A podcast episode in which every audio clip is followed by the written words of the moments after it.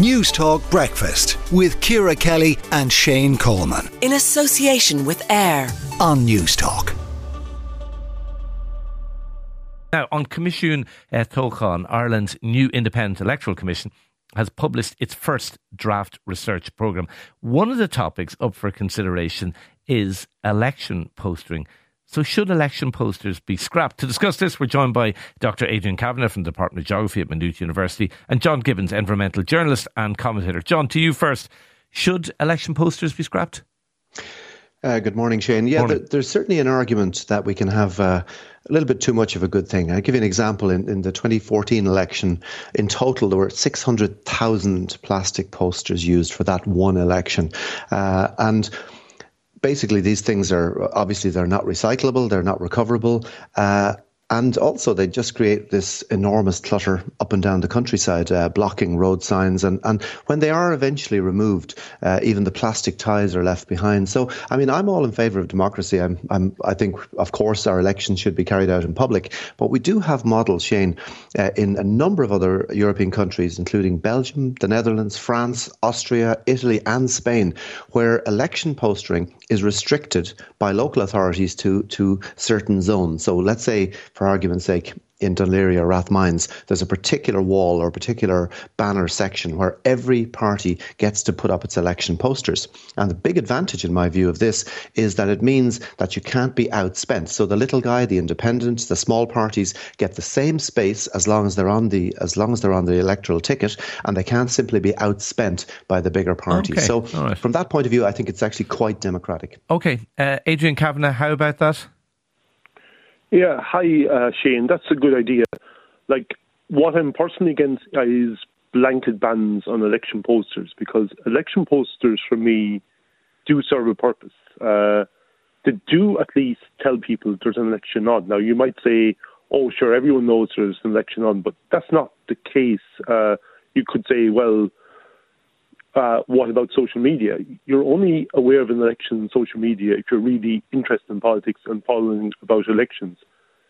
So the issue I have is with, say, I think John's idea is good that you have specific areas for posters, but my issue is with blanket bans where you ban posters in certain areas and you don't have these areas set aside. So there's no indication, say, in the town, for instance, that there's an election on. Now, if you're living in a town near Dublin, you might be all your life is spent in the town or commuting up to Dublin, maybe on the train. And in certain towns, you mightn't be aware that there's an election, which can be problematic. Okay. Now, in those cases, there's an inbuilt bias as well towards the best known candidates. So you'll probably know the local councillor, but you won't know first time candidates. Yeah. Okay. And that does okay. lead to discrimination against, say, first-time candidates. Usually, women. All right, John. That uh, John, that is an issue, isn't it? Like if you're a first-time candidate, you you mightn't be known. You have to get your face out there. You have to let people know you're there. Yeah, I mean, I, I, think that is a valid that is a valid point, and it's probably the strongest point in favour of it. The likelihood, Shane, however, is that if you're a first-time candidate, you're probably not the one putting up 500 posters of yourself in the local town. That's in fact likely to be the well-established candidate, the one who's got the big the big party behind him to start with. So I suggest that the the bias, if you like, in in who's able to do the postering will almost always exist. Uh, support the incumbent rather than the than the small guy. But I do think it's a valid concern, and I'm, I'm delighted that Adrian agrees with me that the idea of having uh, areas set aside in every local authority area, every village, every town where we can do this in an organised way. Because yes, we want to get to know our election candidates. And the other side of this, Shane, is uh, something I'm noticing increasingly is that uh, politicians are using local public meetings on all kinds of topics to effectively run election posters uh, out yeah, of season. I've seen right? them. And, I've seen yeah, them. Yeah. and so you see, it's something about housing or something about wind farms, and this enormous picture of whatever candidate A, and that again has been done because these people clearly have the resources behind them, and that gives them, in my view, a completely unfair advantage in terms of brand recognition. Okay. And I think while Eh. we're tidying up election postering, we could certainly start by banning that type of, of creeping postering. Adrian, uh, creeping postering. What do you make? Yeah, that's a fair point. The other point is there's a lot of posters in general put up around town. So there's posters for the circus, there's posters for viewings, there's posters for events. So Uh, personally, I'd say sometimes there's politicians are an easy target. I think in relation to this, and I think if you're going to bring in the ban on posters for elections, and it's worth noting elections take place very rarely. Local elections, uh, once every five years. Posters are only up for four weeks. The good old, sorry, the bad old days when you had posters up for years are gone. I know the cards. We need to do a lot more about them. Uh, that's is it? Maybe uh, at less than two percent of the time, but there's a lot of other posters up. So I think, yeah, if you want to limit posters, by all means do so. But there are other posters, and I think sometimes the politicians kind of get they're the easy target with this.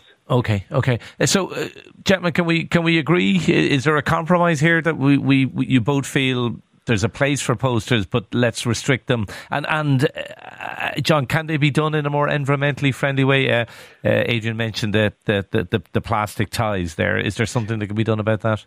Yeah, I think the first of all, the, the posters that are now being commonly used, that that, that six hundred thousand that I mentioned, uh, they were all plastic, Shane, right? Because right. essentially the, the politicians have moved towards using these corrugated plastic posters, and basically they, these things are indestructible, right? And if you wanted something that would last forever, then get a corrugated plastic poster. So, uh, so I think restricting uh, that amount of thing, and and I understand and totally understand what what Adrian is saying in terms of we shouldn't be picking on politicians. But the other side of that argument is our politicians should lead by example when they're telling the rest of us, and rightly so, we need to cut down on waste, we need to avoid single use plastic. Well, they should lead from the front on this. Okay. And I think a system that I believe we can both agree on is that we have it, we follow the, the model, the European model of having uh, municipal election areas in all the, in all towns, in all districts, so that we can get to see who our candidates are. Uh, and yes, people shouldn't be disadvantaged. Uh, but equally, uh, candidates with deep pockets shouldn't be able to blitz their okay. face all John, around. John Gibbons, environmental journalist and commentator, Dr. Adrian Kavanagh from the Department of Geography at Maynooth University. Thanks to both of you for joining us. Let us know what you think. 087 1400 106. Newstalk Breakfast with Ciara Kelly and Shane Coleman. In association with AIR. Weekday mornings at 7 on Newstalk.